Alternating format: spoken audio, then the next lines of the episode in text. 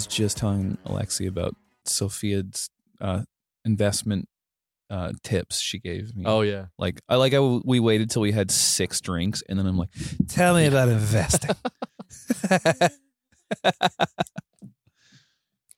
the crypto stuff. Yeah, she's like, I gotta send that to Kevin. Yeah, Yeah. And, uh, um, I know. I think because even the stock market, I was thinking of that stuff too. But I just think the stock market right now too is so accelerated and hyper and overbought that I do Yeah. think there's like Just you know, wait a bit? Crash is gonna. Yeah, but the what I did is when it crashed for COVID, yeah, which is kind of dumb, but it, it worked out so much in my favor. Is I was like, oh, this shit's not going to last that long. Like the world will come together and get Yeah. this figured out. Um, and the stock market took like almost a thirty percent dive, and I'd never really been in it, and I'd got some thing, some investment I paid into my work for our stocks that, um, whatever matured over five years, so it all came through Mhm. as a lump sum. And then, so I had it for a bit, and I was like, "Oh, what'll I do with this?" And then the market dropped like thirty percent, so I Whoa. put the whole thing in, and then it actually like recovered quite quickly. Whoa, But, that's yeah, good. I made like then, so it was like I got in all these stocks at like a discount price. Yeah, so that's sort of, so I think that's going to happen again. Maybe not to the same degree, and I don't, maybe not soon, but I, it Yeah. does seem so in a bubble now, like the way there's like weeds, everything's just going crazy with stocks. But I also think there's everyone's bored at home for sure.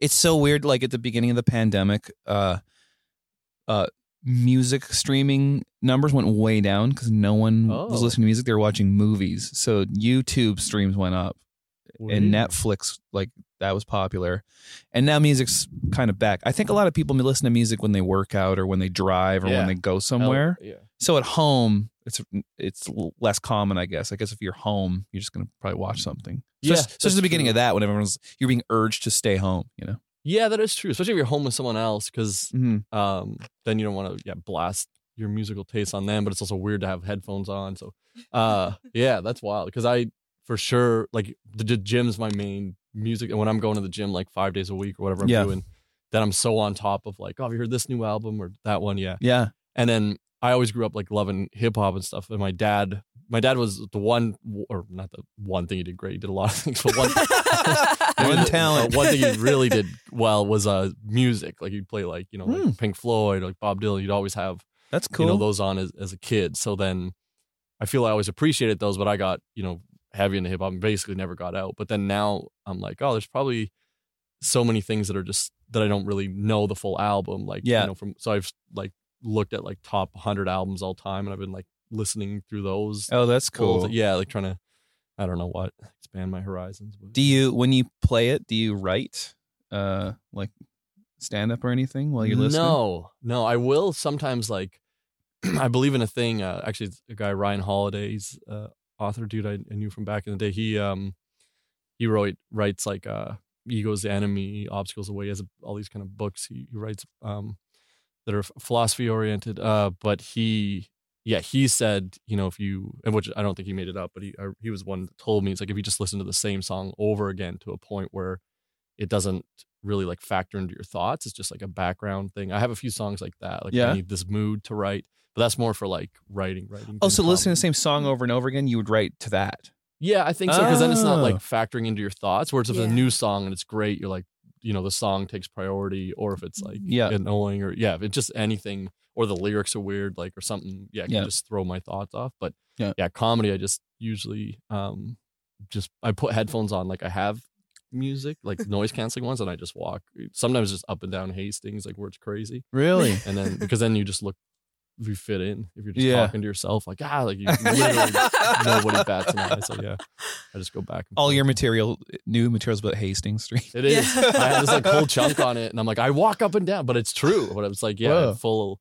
Not like it's not all on it, but I do have like two lines where I'm like, yeah, this is a real thing. And then some dude came up to me after a show at Kino and was like, oh man, I'm I'm not comfortable when you talk about you know the the homeless thing because and I was like, dude, I'm on that street, Mhm. like, you know, Yeah. and I'm not dissing them. Like I'm, No. you know, it's like you got to be able to talk about. That's what comedy is. Yeah. you know, it's a bit uncomfortable. You bring it up, but yeah, you know, Yeah. I'm not like punching down, being like these losers, like, or anything like that. That'd be yeah. so crazy if you Yeah. started. I know it would be hilarious. If you changed, you you just hit hit it in investing, and then that's your whole act. Yeah. Everyone's a loser except me.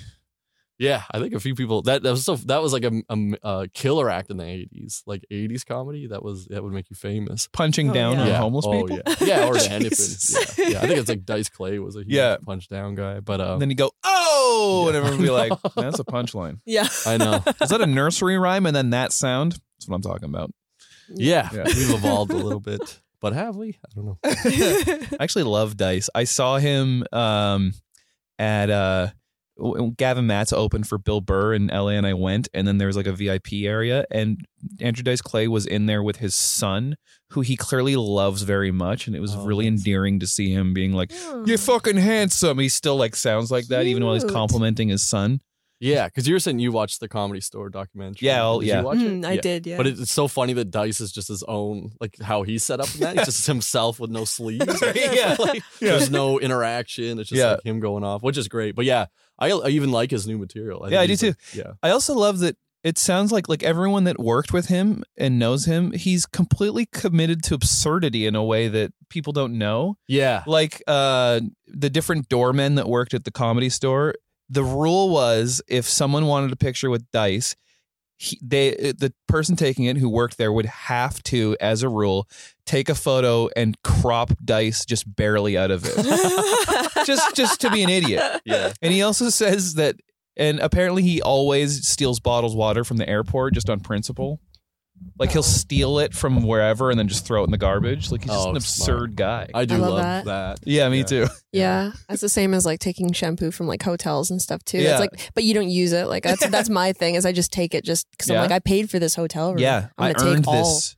I earned this body lotion that's in the shower. yeah. Always confusing. Do you put the lotion on and then wash it off in the shower, or after the shower you put on the lotion? I don't know anything about lotion. It's very confusing. Well, body gel is another thing. I'm like, is this a lotion? Is this a wash? It's like, it for a makes no loofah, but they don't supply the Oh. loofah because that would be disgusting. It's for a loofah. I think so. Oh, Body gel's supposed to put it in a loofah and then Oh, weird. exfoliate, I think. That's so weird. It does make sense. It does make sense. Interesting. Well, I learned something new today about bathing. I don't like the feel of loofahs, so sorry. It's still scratchy. Yeah. I'm also not a huge fan. Yeah. Plus, it's like an extra step. exactly. Well, like also, if you have one in your shower and like, I just like, what do you you put it in like the wash? Like it just gets dirty over time, right? Like I feel like you can't put that in the wash. No, self cleaning. The self cleaning loofah. it's soap. That's the that's the next thing we're going to invest in. It's going to go great for us. Self cleaning loofahs. Yeah. I'm here for it. Um, Chris, can you please tell the Tucker Max story? Uh, Tucker Max story. The whole thing. I mean, uh, that was you. You got into comedy as like a teenager, and then that kind of happened, right? No, no, no, no. I got into comedy when I was 29, so very late starter. Oh, it's but, like, opposite of what I said. 30. Sorry. Yeah, but the uh, the Tucker Max happened all pre comedy. Oh, really? yeah. I thought you were doing stand up opening for him. No, no, not at all. Not at all. That's where uh, I um, got introduced to stand up more or less because Bill Dawes, who's a, a LA comedian, was on the tour doing that. Like he was Okay. opening for the movie. So it's a long shot. I don't. Some people probably don't know Tucker Max. Um, if you don't, uh, I don't know if I would in today's climate.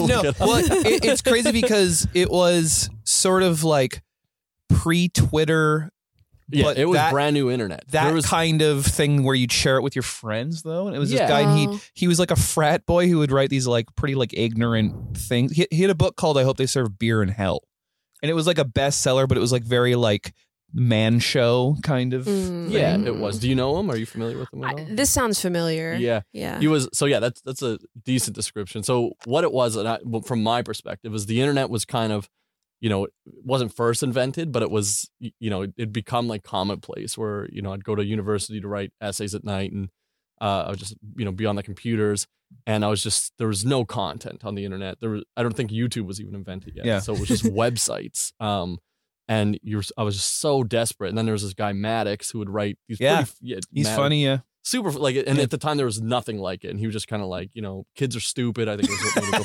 famous Harry Potter sucks. yeah and The this movie signs is shit. I yeah remember. even harry potter was not invented but uh but it even predated like louis ck's like kids suck bit like Yeah. this was like you know in the 90s or something and then uh yeah, and then so I I found that, and through that found Tucker, and Tucker was like, "Hey, I'm an asshole, full on, Yeah. but the only service I do to the world is share my drinking stories and uh and, and me being an asshole." And it was, I mean, and I was in college. I was like 22 probably when I first stumbled upon it, maybe a bit older, even like 24. But it was I'd never read anything like it, so it was the funniest Yeah. It was shocking. thing. Yeah, it was like super shocking. Like, oh my god, he can't say that. Now it wouldn't even phase anything. Now that the internet's full come into its own and 4chan's existed, like it wouldn't yeah. even Yeah. be anything. But at the time, it was you know, and from weirdly from a male perspective, to be able to kind of like you know speak your thoughts or like you know weird things, but. In, in the original stories too, he would always he would kind of lose at the end, even though he was like a like Yeah. full on asshole the entire time. He would lose at the end, which is then you kind of laugh at him and you move on to the next story. And they're crazy stuff that you've never done or thought of or anything like that. So Yeah. that was, uh, and then I found out there was a book. And then from the book, I found out he had his own forum. And then I joined the forum.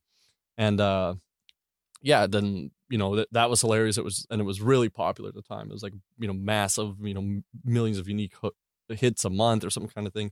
And like users. And then so um, in that, you know, I'd post some things and I became a moderator of that forum. And then I got to know Tucker through that Whoa. and then when the book um the book ended up because it was rejected by everything like it was like um, All the publications. nobody would touch Yeah, it yeah. and it was uh i think jeremy strauss the guy who wrote the game Neil Strauss neil strauss Yeah, yeah yeah. so yeah vouched for uh um for Tucker. for tucker I didn't think know that's that. how it happened yeah and then it was like this book will be something to simon and schuster i think it was and then they were like yeah and then it's you know selling million of copies you you know Yeah. airport Yeah. commonplace and the amount of people in that era that know that book is crazy like it was Yeah. it was a thing for a, a minute for sure and then so then there was like an intense bidding process on the script because you know tucker had written a movie for it and but hollywood wanted to be like hey we'll take it we'll make our own thing we'll cast our own people and Yeah. tucker just demanded like creative control he's like no you guys will mess it up i want to Mhm. do it right um, so he took um, still a decent amount of money it was actually with the guys who made donnie darko at the time was called darko entertainment Oh, Um, crazy. yeah, but now they're under a different studio name. But it's I think Sean McKittrick's the guy's name. But they did um the um Key and Peele, whatever the first Keanu. Um scary movie was that they did. Um, Oh, Get Out. yeah, Get Out. They did So- that one. okay. which, popped. So the same I think it's studio. Blumhouse. I can't remember the new name. Okay. Might be, but Yeah. yeah, whatever Yeah. that was, it Mhm. was like formerly this. So it was a, a decent budget, you know, millions of dollars, and then, uh, yeah, they just made the movie, and then I was like, hey Tucker, you know, I'll I'll come help out on tour, and he was like, yeah, sure, and then so they just went on a tour bus. We premiered the movie before it came out in theaters, generally in college towns or play sometimes some major metropolises, but where that we could get that demographic in their you know early twenties college kids and then um premi- premiered it yeah in, in like all sold out shows before Wow. it came out in theaters so i was just like a nobody idiot in canada went on this tour. Bill dawes was the mc so he'd introduce the movie. They they would uh do the movie then he'd come out and do a q&a and you know tucker would talk and it was always like you know sold out and then usually there was like a massive after party after almost every single stop except the ones where we had to drive um overnight and yeah it was just the most insane Yeah. thing to me. And then and always had like since I was a kid wanting to do comedy and Bill Dawes was there. I was like, hey man, how do I, you know, get into comedy? And this other amazing dude, Ben Corman, was there. And him and I would ask Bill, and Bill's like, you just got to try it, man. Just go back. And I happen to be friends with a lady who used to was like a major um GM and Booker in Calgary for comedy. And Okay. Uh, so I was like, I want to try it. And she was like, yeah, I'll, I'll hook you up. So yeah, that was the whole Tucker thing. But the experience too being on tour was wild because Yeah. the movie bombed. It, Yeah. like, full on. bo- and if it had done well, we had like you know a lot of big plans. I was editing some other websites for Tucker because he'd had like a stable of writers that couldn't get published. Some amazing people were in that, and then Really? gone on to yeah great success. Um, like Robert Greene, who wrote like Forty Eight Laws of Power, and, and that, like he was in it. This guy Mark Ebner, that's a, an awesome journalist in L.A. Um, yeah, it was a, a whole bunch of people kind of in that couldn't get traditional publishing, but that you know Tucker was trying to blow up on the internet, which I think would have been successful. But then, Yeah. yeah, the movie didn't do too well um, for a lot of reasons. Uh, and He, yeah, Did he star in it? No, no, Okay. he didn't. But he was he actually had a really funny role where he played like a bumbling. He played the best man of the guy who played Tucker, Yeah. No. um, which was like Matt Czuchry. He's like I think he's on like the Good Doctor, some one a show with Doctor in, in the name or the Good Son, one of those shows. Um, but uh, yeah, he he played it, but yeah, Tucker played his like idiot brother trying to give the funny best man speech at the wedding and just bombing, That's good. which was yeah pretty funny. But yeah. Yeah, and then it, it was it was crazy too because I actually to a certain extent kind of like idolized Tucker and never having met him, and he's Yeah. I'd met him a few times in L.A. and stuff before, and he's a very smart guy. But then yeah, he is an asshole. Like he was full on it. I mean, I I think now he's done like a lot of like work and psychology and therapy and stuff. Yeah. But he was like an incredible narcissistic asshole Wow. but at the same time was the only person ever in life when I was just, you know, 20 some year old kid in school that had ever said, Hey, just do what you want in life. Just follow your heart. You know, kind Yeah, of, yeah. he didn't say it, you know, that uh, flowery, I guess, but he'd be like, just do what you want. Like, don't, you know, and I, I was literally on this train track path of success, like, you know, getting two degrees from university, buying a house, doing all that. Um, but then that thought where, and then I got to meet all these like brilliant people and it's cool creative community that Yeah. fostered through his message board. Um, that yeah, I was like, holy crap, you can kind of do everything. And then that tour proved it. Like he's Yeah. on this multi-million dollar tour with stars in the movie and and press and and like we bumped a movie out of the ArcLight Theater in LA. Whoa. Got Holy the big premiere there, yeah, and then like the, I think like Invention of Lying with Ricky Gervais was at the Chinese Mann's or whatever the other one, and Yeah. w- it was like full red carpet. He let us Oh. all walk down the red carpet. That's cool. He's like, I want my crew to be there, so it was like incredible. But then I wa- the movie bombed, and I just went back Aw. to Canada and was like, oh man, Is Like, that when you decided to start doing stand up though? Yes, like not not like and it, that Ben Corman from Philadelphia messaged me after, and he's like, "Hey man, sucks," because he was going to move to L.A. Like you know the whole the whole thing, and I think him and I were really going to try to to push the publishing, do Yeah. a physical imprint of books, um, because Tucker wanted to get out of his Simon and Schuster contract and you know do physical books on his own imprint, um, but then the movie, yeah, just So the Didn't do movie well. not doing well changed everything for everybody. It did. It really. Wow. Tucker shut down everything. He shut down the message board. He just like was like, because he he had been very cocky about like this. Movie, I'm gonna be flying over all of you in my private jet when this movie. takes off. Oh no. Yeah. He's like a wrestling villain. Yeah, Oh, yeah. But at the time, he was the hero. Like for, and he believed it. He and Yeah. I think you have to have that like Yeah. insane belief in yourself Mhm. it, at, to to get to that level of success. So in that sense, you know, I kind of I can defend them, and and I believe it too. I was like, this movie when I saw, I couldn't believe it got made Yeah. and there was definitely some major problems with it. Like the director was a, a, a massive problem, and Mhm. and some things you know Tucker, who I think has admitted since then that he you know he was purely green in the in the industry and in the experience, to, and made some like he's like no we got to do this we got to do that, and those things piled up.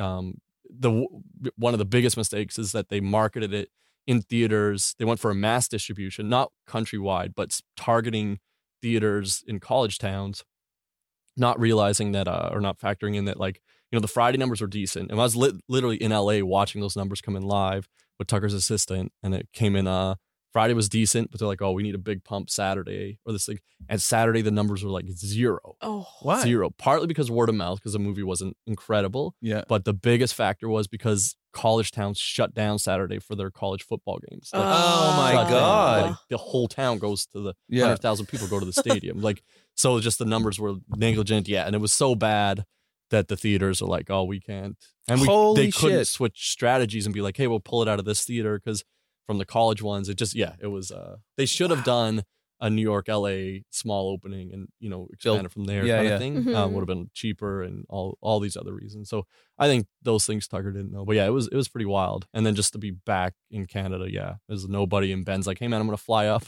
Uh, and I'm like, yeah, I know this lady. She can get us on some open mics. We'll write our little uh, comedy bits, and then um, in this jacket, I'm actually wearing comedy Monday night. We she took us out there, got us spots, and uh, Where's that? um, in Calgary. Okay, where yeah. I started comedy. Yeah, it's a great. It's, I think it's Canada's longest running uh, room now, uh, Wow. open mic, but it's just jam packed. You know, every Monday, like Yeah. to to yeah, you can't even get in, uh, except now COVID and stuff.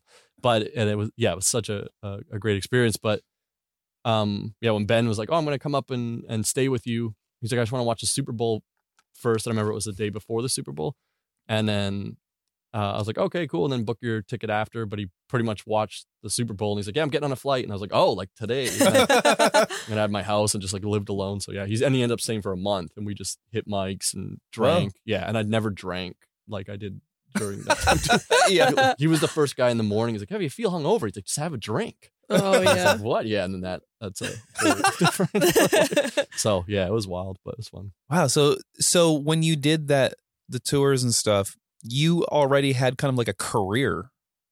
Yeah, that yeah, I had- was- I had, my own business. I had uh, uh job. Yeah, it was like the I did like rights and permissions, like a legal kind of thing, which was not like didn't involve a law degree.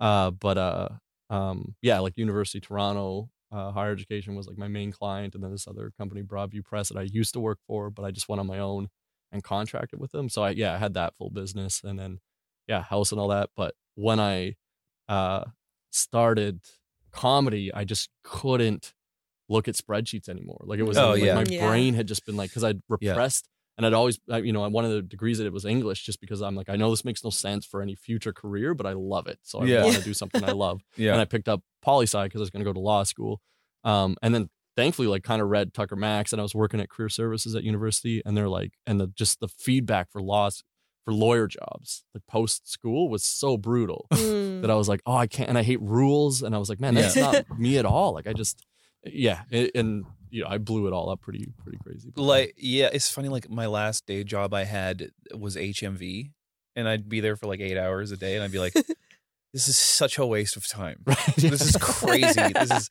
like i really just had this feeling like i was like dying a little bit being there and i no one cares no one you know what i mean and it's like and you're really doing two jobs because you're doing that job and then you go home and do the thing you actually care about right. and then you're But just HMV to you would be closely as merging Yeah. your passion to a to a a job that doesn't, but it doesn't do it at all. like Yeah. maybe the first Yeah. day you're like, I'm surrounded by music. Um, yeah, it was. I was, and then the people that worked there were really cool. And it's funny because that HMV was the big one on Robson. Nice. It closed down, and then the entire staff just somehow got jobs at Whole Foods. Oh, so I went in there, and it was like all of them.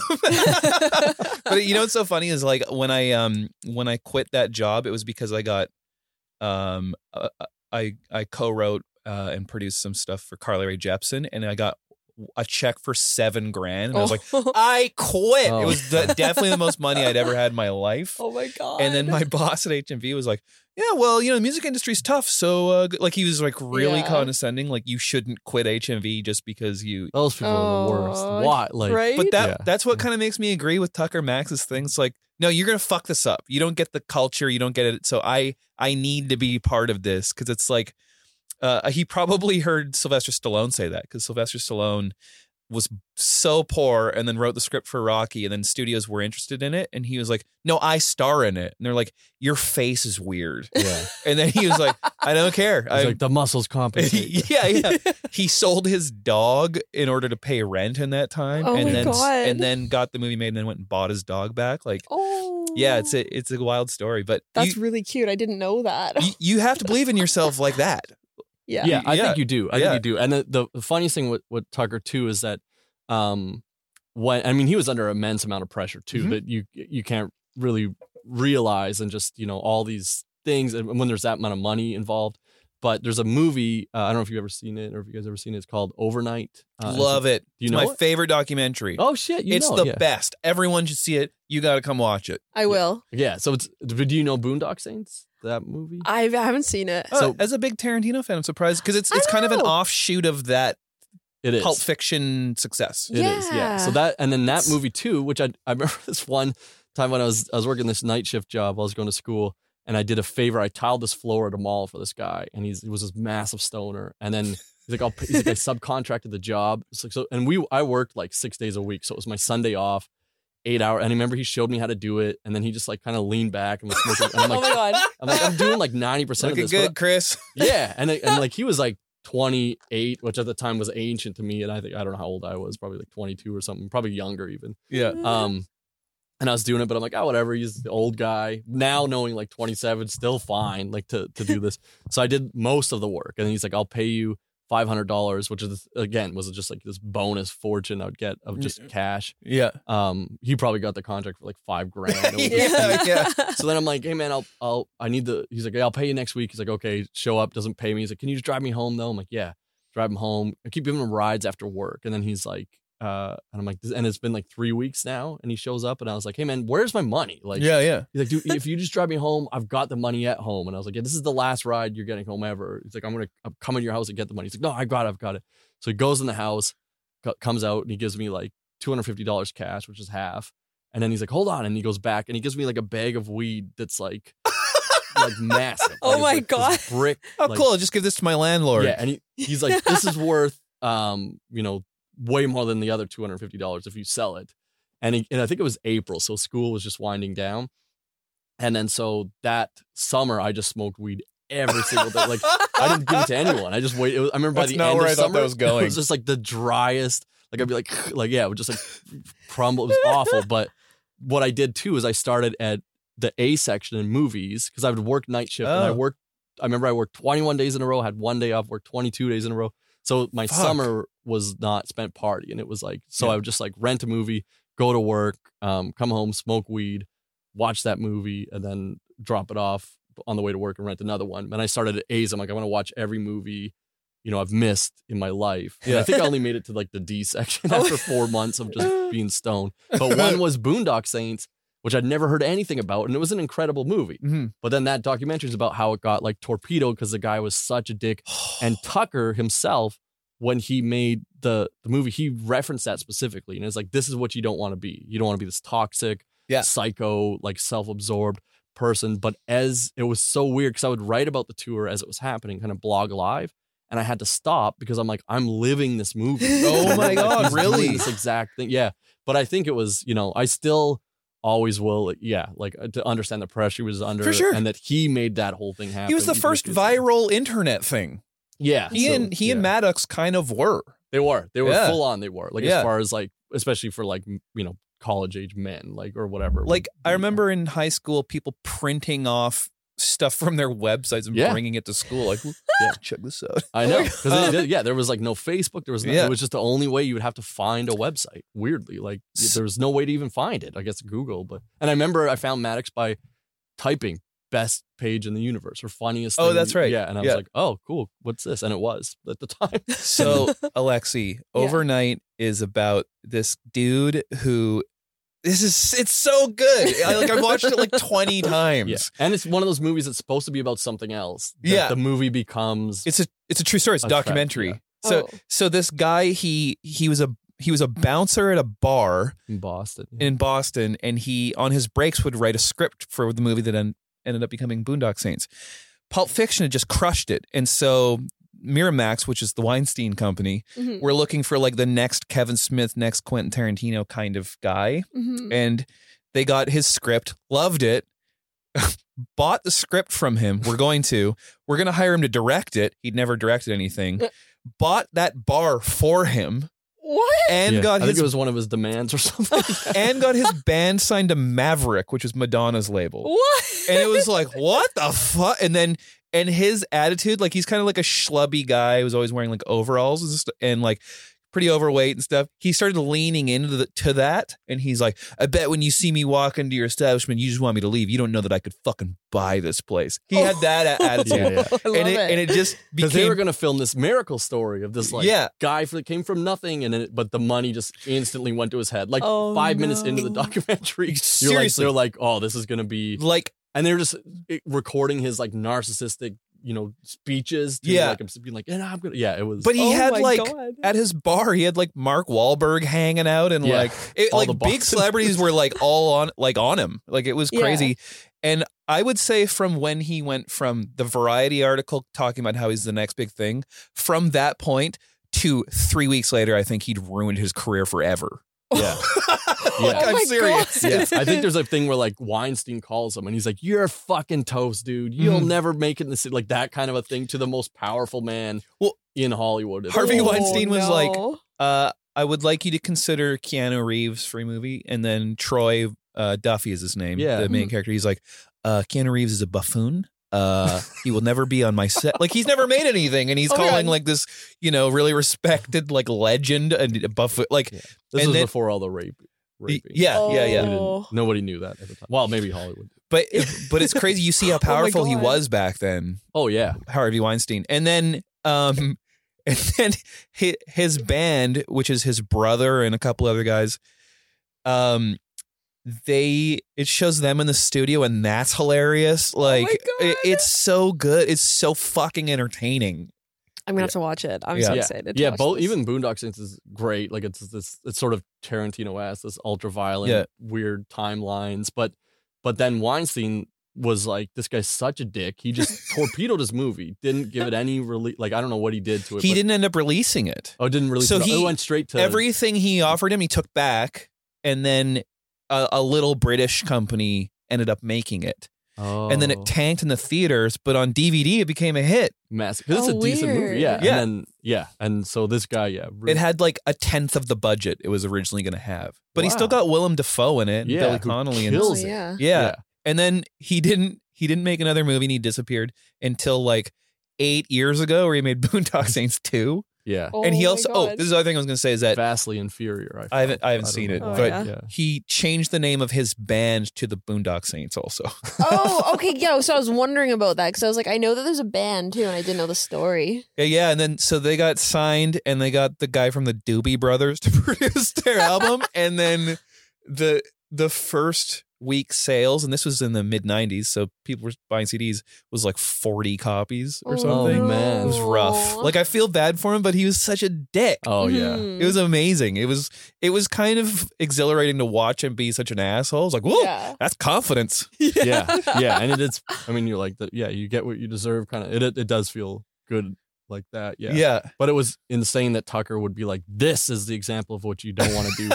and just literally do that. Like, the, yeah, Oh, there was no. some uh yeah sometimes where he was like because i think once we did that ArcLight premiere and hollywood saw it it just collectively because they even up till then they're like we're gonna go we're extending the tour. We're gonna do this that and i was on some phone calls and the actors that were in it um and i think it was like jesse bradford stuff were on calls being like hey man we're we're dropping out of the press. Uh, our agent said like don't touch this thing. It's whatever thing. And then you know, i was there in the car and tucker's like it's like you guys you don't know what you're doing because they're locked in for sequels he's like you'll fuck yourself like Oh my thing. And at the time, I was, uh, yeah, like, bu- bu- like on Tucker's side, w- weirdly being like, "What are you guys doing? Like this, you know, this is all going great. The momentum's Yeah. all in our favor." But um, very quickly after that, I could see kind of everything pull back. I could see the reviews. The other thing too is the reviews we would get from the college papers. Unless it was a full-on bro reviewing the movie who was like already a Tucker fan, we're not good. Like, was- and then so you're kind of like, ugh, is this movie good or am I just so involved? In it Oh, like, man. yeah, I don't know. And I think watching the movie after, I had some friends watch it and they're like, oh, it's terrible. Like it doesn't capture at all. I, I watched it recently Oh, really? because it, it was on. It just happened to be on a streaming service, and uh, it was like I. That's why I was like, "Is that him?" Because I didn't actually ever know what he looked like. right. Really. Yeah. Uh, we weirdly look a lot alike, which was another. That was like one weird story. We were in Boston, and this the other guys on the tour were like, "It'd be hilarious if you go out," because the guys would everyone would be like, "Are you Tucker's brother?" They'd always Yeah. say that. Like, uh, I think he's got like we don't look. If we were side by side, you'd be like, "Well, maybe cousins," but I don't know. Yeah. Brothers. But people would always ask me like, and I'm like, no, and then. Uh, but they were like, oh, just they bought me his outfit because he would always wear like Under Armour shirts and like the same exact outfit every day, and then made me go out and like meet with fans out from the tour bus as him. And Oh my like, God. "Hey." And then so I was like going out there and then and they were like playing it up. So I was I think it was in Boston. So uh I was I was like, Tom Brady sucks, but I'm like, but he's handsome. And I was just like j- just being like, I can't get over how handsome he is. And I was and then maybe go and like take pictures with girls and like do all and and we thought it'd be hilarious. And then Tucker saw that and he was like, What the fuck are you doing? Like full on snap. He's like, oh no. don't fuck with my brand. Like that's, that's who I am. Yeah. And uh yeah, and I, and from then on too, the next it was like hell for two weeks because he would just like anytime I had like a drink in my hand, he'd like slap it out of my hand. Like it was just like full on like fuck this guy. But and I think finally the other guys were like, look, it wasn't his idea. I mean, I was fully on board for it. I'm like, this will be hilarious. yeah. Uh, but yeah, it was. I was like terrified because I remember they gave me a gray shirt and I was just like massive armpit, like trying to pretend to be Tucker, like so nervous.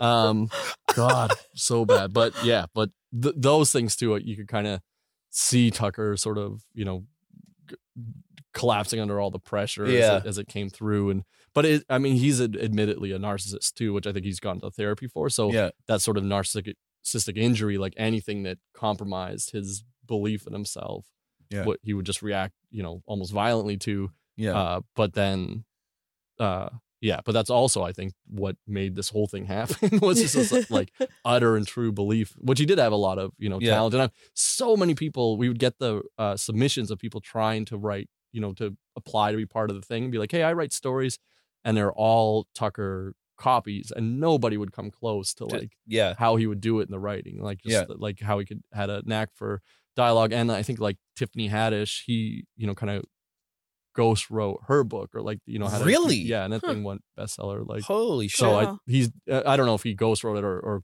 collaborated with her, helped Mhm. her writing, but I know he was heavily heavily involved. But those uh like he does have that knack for sure of like whatever that is.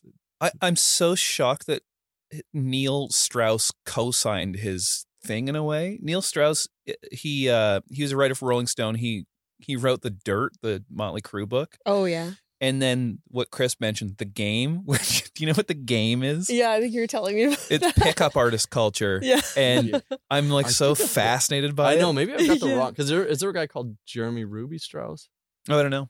Okay, I don't know if I have the right Strauss. Oh, I'll, okay. I'll look it up after. But it, yeah, it was definitely somebody who I think it was the guy with the game because he'd had Yeah. it published and he's like he's like, yeah and he's like nobody believed in my book and then this one will be a hit and it was like an extraordinary hit for Well- years after like people would you know I'd still see it at the airport and- Yeah. yeah but the funniest thing is there's no frat culture in Canada so in the states you'd be hard pressed to find somebody that's you know like say today's years like this like 35 years old to 45 years old that hasn't heard of it but here Yeah. much less because college culture isn't like yeah the, the, Mhm. isn't crazy here Oh man, I, it, it's funny too because uh, the game that that book was a a reaction to this other pickup artist who's from Ontario actually, named Mystery, right Oh. yeah and Mystery wrote Mystery Method, I think, and Oh then Neil God. Strauss wanted to go live with Mystery to learn how to become a pickup artist because he'd never been with any women or something.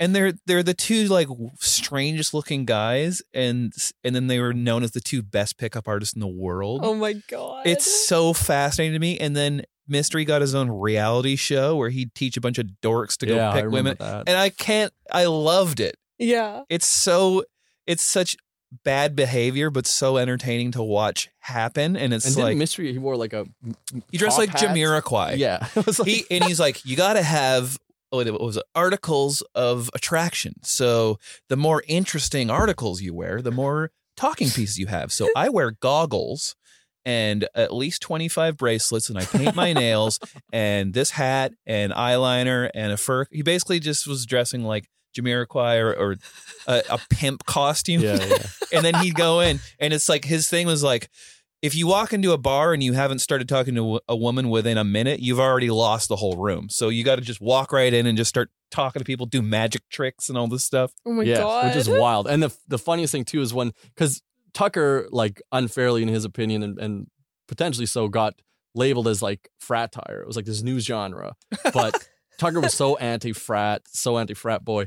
And even though he was a bit of, you know, he was a bro and like, you know, Mhm. would drink and stuff, but he, he wasn't like, he hated those guys. Like, Oh, really? mystery dude. Yeah. He would, he would, and he hated like the game. Like, he was just like, just be yourself, man. Like, yeah and then his uh and the other thing about Tucker that's that's uh at least in the media that's underrepresented that he is like incredibly smart. Like when you go to his I when believe it. I remember I'd go to his house, it was just the walls of books and he'd talk to you and he'd be like, Oh, it's like this and he'd reference something, pull it out, Yeah. open the quote, read the quote, give you he'd be like, I can't lend you the book because I need this thing. But he's like, But if you need it, Oh. let me like he was, Oh. you know, super well read, very Oh, wow. intelligent. So he's he- yeah, his persona Wow. that was it's is represented in Dude, in he has his like work. a genius level IQ that he applied to this kind of Yes. uh thing. That's so Yeah. interesting. I think Yeah. yeah, I think yeah. he's- I think he's- that about Fred Durst right from Limp Bizkit. It's like I think he just realized there's like this space in the market for that kind of guy Yeah. Mhm. to front this kind of thing, and I then know. it worked. which I also loved. Yeah, I love it too. I was like, man, at the time, I was like, this is great. Yeah. yeah, hell yeah. Uh, I I actually think he's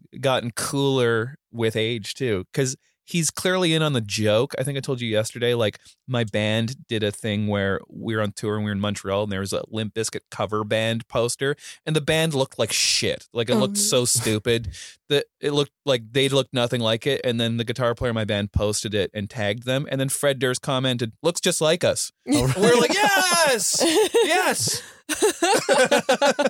That's awesome. awesome. Yeah, I, I love, love when people uh come into their yeah like their celebrity or whatever. It's it's so endearing, and people that Mm. can't. Um, yeah, I just read a thing literally uh on on the way here that was uh the movie Office Space. What's the guy's the character's main? His name is like a famous singer. Do you know? Michael Bolton. yeah, Michael Bolton. And Office there's Space is my favorite comedy. Oh, really? Yeah. Yeah. It was. Yeah, this was like, and then I'm so bad with names. That's why you when you remember Troy Duffy, I was like, yes, like I just like it was incredible. But uh, but yeah, the um, Michael Bolton apparently was is just like a raging same thing, narcissistic. Didn't find it funny at all. Would, oh no! hated it, but then. They, they're like it was so prevalent that he almost it changed him as a person because Oh, it made wow. him like embrace it and i guess there's a thing on the internet of him recreating all the scenes himself so Oh, in a way you're like, oh, that's awesome. That, Yeah. Oh, I whatever love this that. did. Because that's like what Trump always lacked. Like, he, Yeah. yeah. he could go on SNL, but he could never like fully embrace that he's like this buffoon Yeah. joke. Yeah. And it made him more so, I think. you know, yeah, whatever. Mhm. There are people that have that, yeah, that weird personality trait. Yeah. It was, yeah. Like it, the ability to like make fun of yourself if you're very famous goes. I mean, what's better? Yeah. What's more likable than that? oh, nothing. totally. Yeah. You can rejuvenate an entire career. Yeah. You can't do it fake, but you could, yeah, you could definitely, if you believe that, um, yeah, you can, you can do that. I was just thinking about how you were like that when you when uh Tucker got mad at you for impersonating him. Right. I was just thinking like he's getting mad at you. You're at the ArcLight, and then you have to go back to your day job, like your legal job. Yeah. Yeah, that must have been impossible. It was insane. And as the tour built, built, I was, uh, you know, I initially blogged about it. Tucker linked through, so then that got like tons of hits. Um, and people started being like, "Oh, I want to meet the Canadian." Like I was just the only Canadian on tour. So Yeah. then Tucker would write about me sometimes. Oh, that's cool. this stuff happened. So then people, by the end of it, were like, "Oh, where's this Canadian guy? Like I want to meet with him." And then, and so it became like, you know, this really tiny microcosm of celebrity, but felt like I mattered. I had a purpose every day. You know, That's it so was cool. so much pressure to, to like drive. Um, you know, we just we had like the tour bus, and then usually I would follow in the van, get. So I got to see the entire United States too, which Oh, was cool. like we went everywhere, which was Yeah. incredible. And then I'd like get to a city I'd never been before, had to get the UPS, like get the swag, get it to the location, get it set up, um, do the show, and then it would just be like massive party after. Like, Yeah, so it was like, so fun. that. Yeah, and then I just went back and I was like, huh, that was wild. Like, Yeah. I guess I don't get to to do that again. Yeah. yeah, and then uh, Wow. yeah, and and strangely too, every single person that was kind of involved in that tour There's another guy, Charlie Hoehn, who's you know a, a great author and kind of motivational dude. They all, um, um, yeah, this guy Jeff Waldman, they've, uh, Ben Corbin, all those guys like have kind of gone on to do cool things too. So That's great. yeah, it's, it's pretty fun. Yeah, that would be tough to go back to. Oh yeah, I was like, I can't, I That can't. so and then funny. comedy, because I, I used to be a writer too prior to that, and I was decently successful at writing, um, but it was just so lonely, and there was no feedback mechanism. Sometimes Yeah. you publish something, and sometimes people would find it. Then I got a website, which was decent in the comments, but the comments on the internet were, are insane too. You got, like, Yeah. you know, the trolls and stuff, which I loved.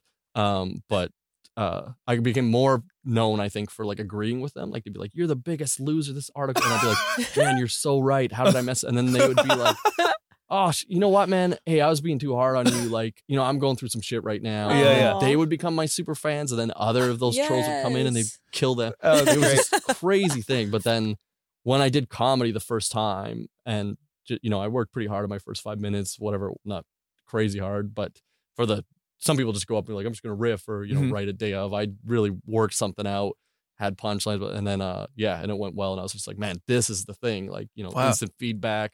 I'm in a bar, you could talk to people after, and it was just yeah, it was That was in Calgary. yeah, that Yeah. was Calgary. So, and it's still to this day is like my favorite thing. So it didn't. I, I'm really glad I gave up a lot to do comedy. I think, Yeah. but uh, but yeah, I'm glad I made that call. You gave up a lot financially, but you're got to be way happier than you would have been Yeah, just just suppressing your taste and the things that you like to do. yeah. And I mean, I'm Mhm. 39 years old, and I think you know we talked about that the last time we hung out, where it's like if you repress those things. They may not come out at the time, but now's the- for a, a man or whatever. Like this is the time it starts to come out. like- Yeah. For some people, you know, Yeah. that I know that are just like, man, I didn't do anything, and then Yeah. you know, I mean, it's one thing if you have like, I think the one thing is if you have kids or like that outlet, and you're just like, hey, my life is for them. Yeah. those people seem you know extremely happy and Yeah. they've made that choice. But yeah, if you have some and even some some of them that do have kids, but if, it's just like if you repress that creative thing or that's something Yeah. you could have been. And the thing you're passionate about. Yeah, you'll Mhm. pay you'll pay for it. I think down the road. Um, yeah. Absolutely. yeah, just wishing you'd done more. And I mean, but at any age, it's still not too. I just didn't find comedy till, and once I did, I was like, perfect, quit everything. This is exactly what I want to do. That's so cool. But I could be right now, you know, still writing or whatever. I was trying to do all these creative endeavors, and if I found comedy today, I'm sure I would do the exact Yeah. same thing. Like I would just be like, That's what Dean Delray did. That comedian. He's like uh he's he's a pretty big comedian in LA, but he Mhm. was a he was like a roadie and a touring musician until uh his mid 40s. Oh, really? wow. Yeah, and now he does goddamn comedy jam, that thing Yeah. that they do and Yeah. he's like killing it. He's he's one of those guys that's like never said no to himself. Like he's just Mhm. like I can do anything I want. Like Yeah. that's such a like attractive quality in people, you know. Mhm.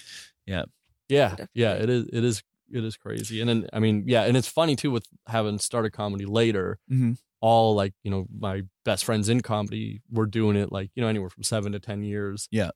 To start. So even though in age we're the same, more or less, you know, give or take three or four years on each side. Yeah. But in like comedy experience, I'm younger than them, so I'm like this little brother trying to. Be Yeah, like, I get I'm-" it. Yeah. But it's uh, but it's it's super cool to have that. To Yeah. like have your friend and and to see them stick with it because I remember you know like Dave Merheje for example came out and you know I was a year maybe not even into comedy or two and we did this tour and he was you know nine years in and he's like man I don't know like I work harder than everyone I'm you know on the um you know on the road all the time I'm doing these shows and I just like why is nothing taking off and then I was like I don't know man like you're killing everything I've seen you and then he went back to Toronto and like won homegrown in Montreal and won Toronto's best comic and then got on Mr. D and then you know He's now he's on it. Ramy like it was just it's you have to kind of stick with it and- Do you remember me?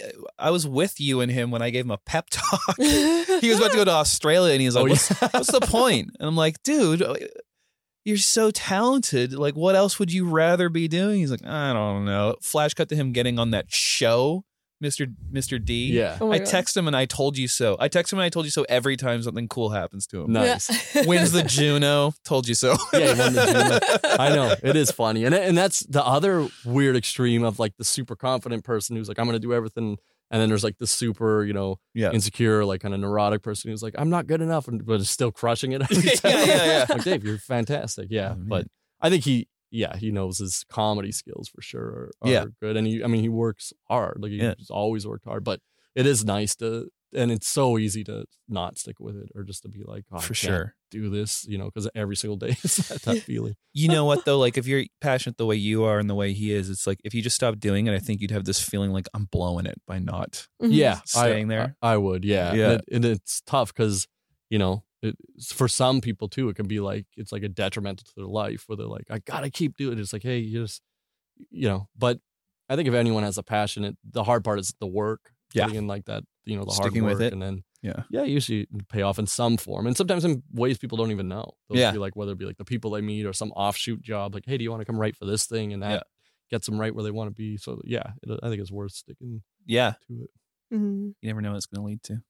Yeah. All right, Chris Griffin, you've led, led an interesting life. So far, yeah, so many know. different things I have know. happened for you and to you. Still no success, but What? maybe- Come on. You're a successful guy. You're so Yeah. funny. I've been trying to make you release an album. I spent Yeah. Seven beers with you the other day talking to you about it. Yeah. We'll get there. All right. I think that's the best way to convince me. Yeah. Go for another seven. Yeah. I'll get you. All right. All right. Thanks for coming on, man. Yeah, thanks for having me.